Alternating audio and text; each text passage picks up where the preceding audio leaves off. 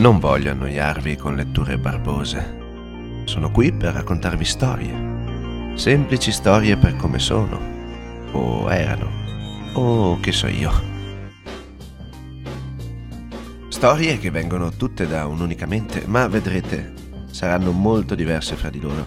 E l'unico impegno richiestovi è di stare lì, mentre fate ciò che più vi aggrada, e ascoltare.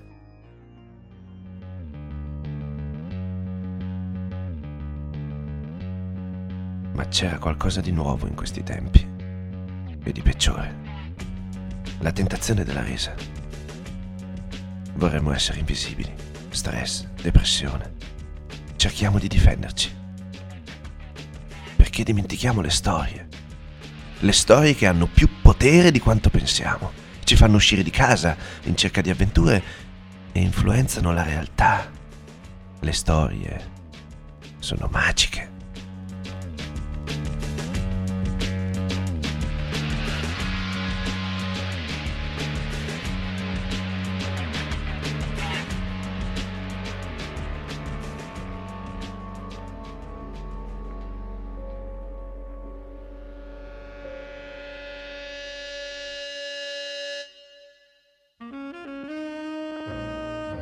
Bentornati di nuovo qui con Samba Radio, come al solito, alle 11 del mercoledì sera.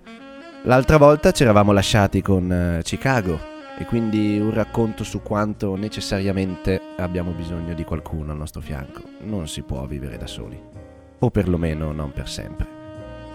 Il racconto invece di questa puntata si intitola Anonimo. Non vi darò dei suggerimenti perché voglio che ognuno di voi si faccia la propria idea personalmente.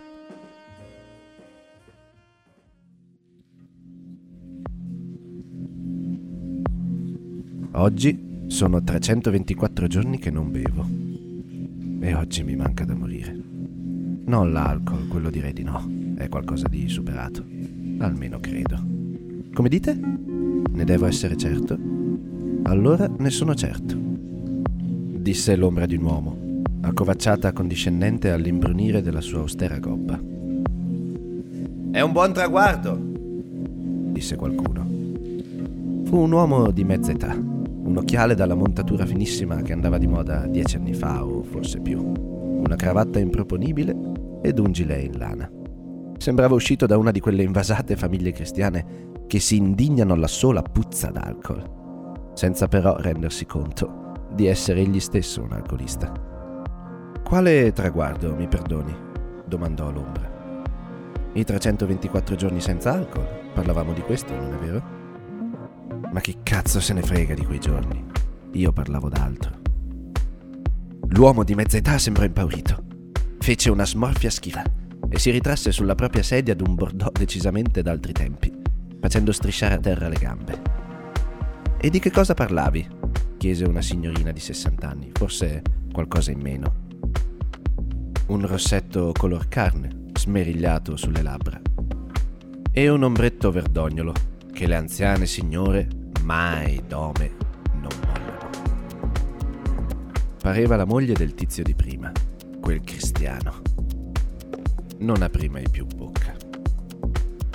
Della mia donna. Me l'hanno portata via, capite, cazzo? È uscita di casa la mattina del 17 aprile e non è più tornata. Qualcuno se l'è presa. E chi?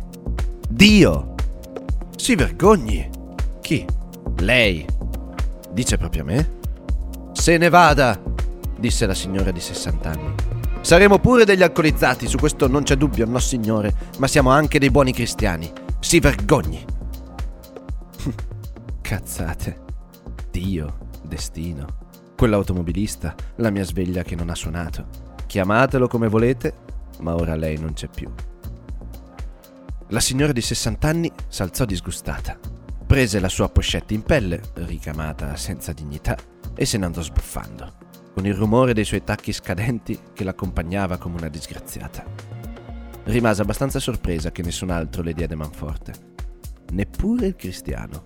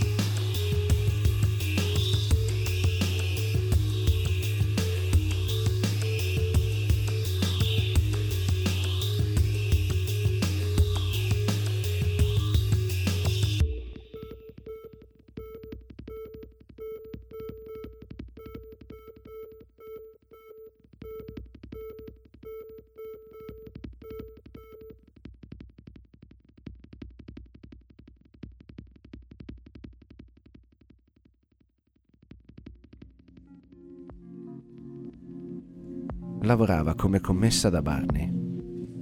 Conoscete Barney, vero? Sta a due isolati da qui, sulla ventiseiesima. No? Uh, non importa.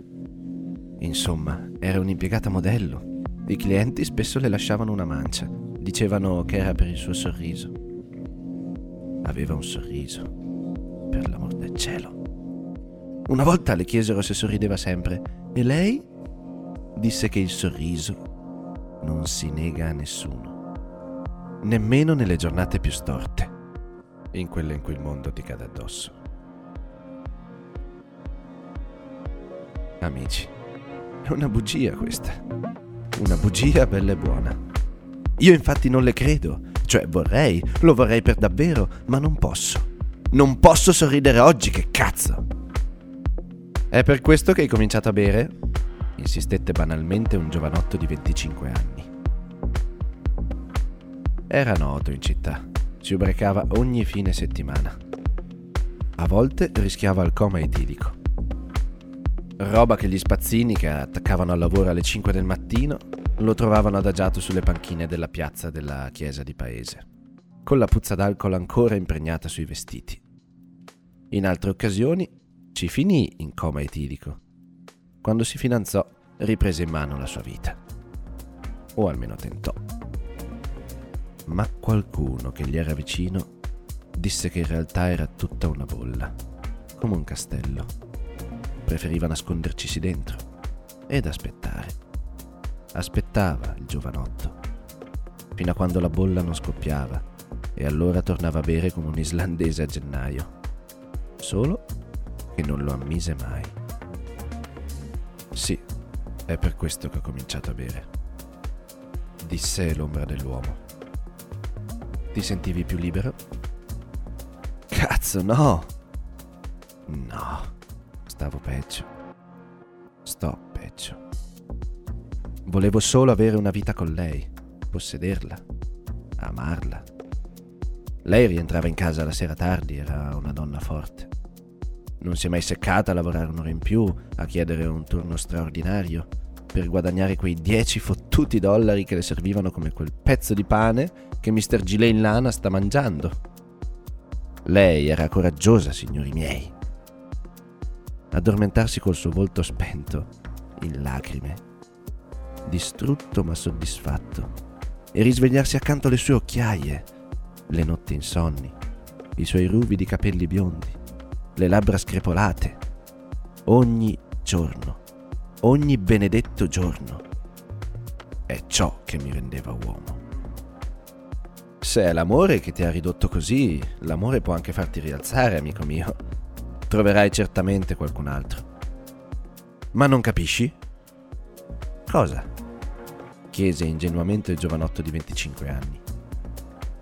Siamo destinati ad amare una sola persona. Potremmo anche affezionarci ad altre donne, andarci a letto, scoparci. Perché, amico mio, scopare è uno dei piaceri di questa vita di merda. E mostrarci nudi, baciarci. La libertà di poter scegliere con chi passare la notte. Ma ascoltami bene, amico mio. Niente sarà come quando baci quella donna fissa che t'ha rubato l'anima tua perché è lei. Il giovanotto di 25 anni tacque ed indossò la sua giacca in pelle nera. Afferrò una sigaretta da un pacchetto mezzo cartocciato, se l'accese e se ne andò. In silenzio. Sempre. Il giorno dopo lasciò la sua fidanzata rimase solo. Non sono io questo, non voglio essere così, le disse.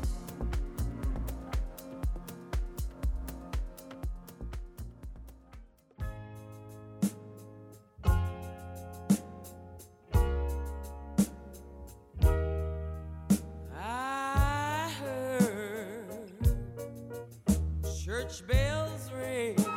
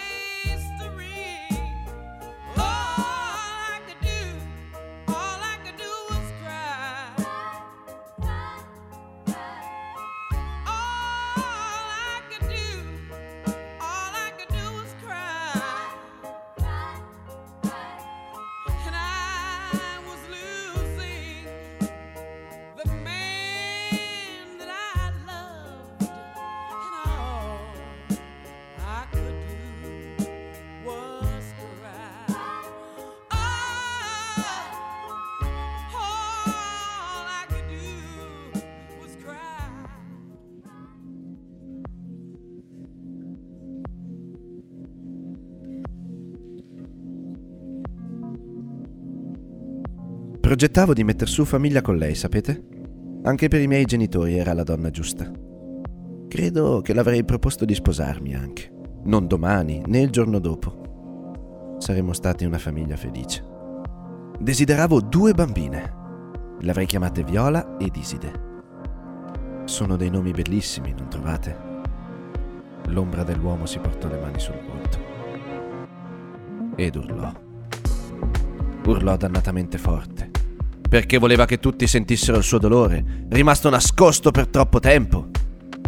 Ma Dio me li ha portati via! Dio ha investito la mia donna! Dio mi ha privato di tutto! Dio è morto. L'ombra dell'uomo si mise un berretto e poi un cappotto impermeabile color crema. Fuori diluviava, proprio come quell'ultima mattina. L'ombra salutò cordialmente, scusandosi se era stato troppo brusco.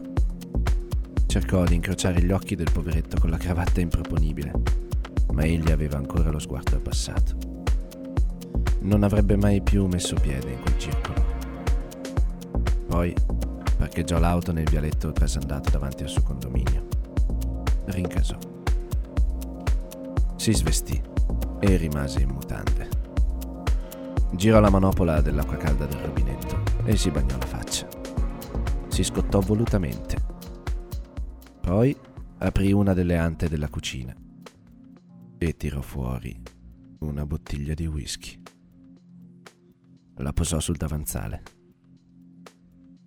Oggi è un giorno che non bevo.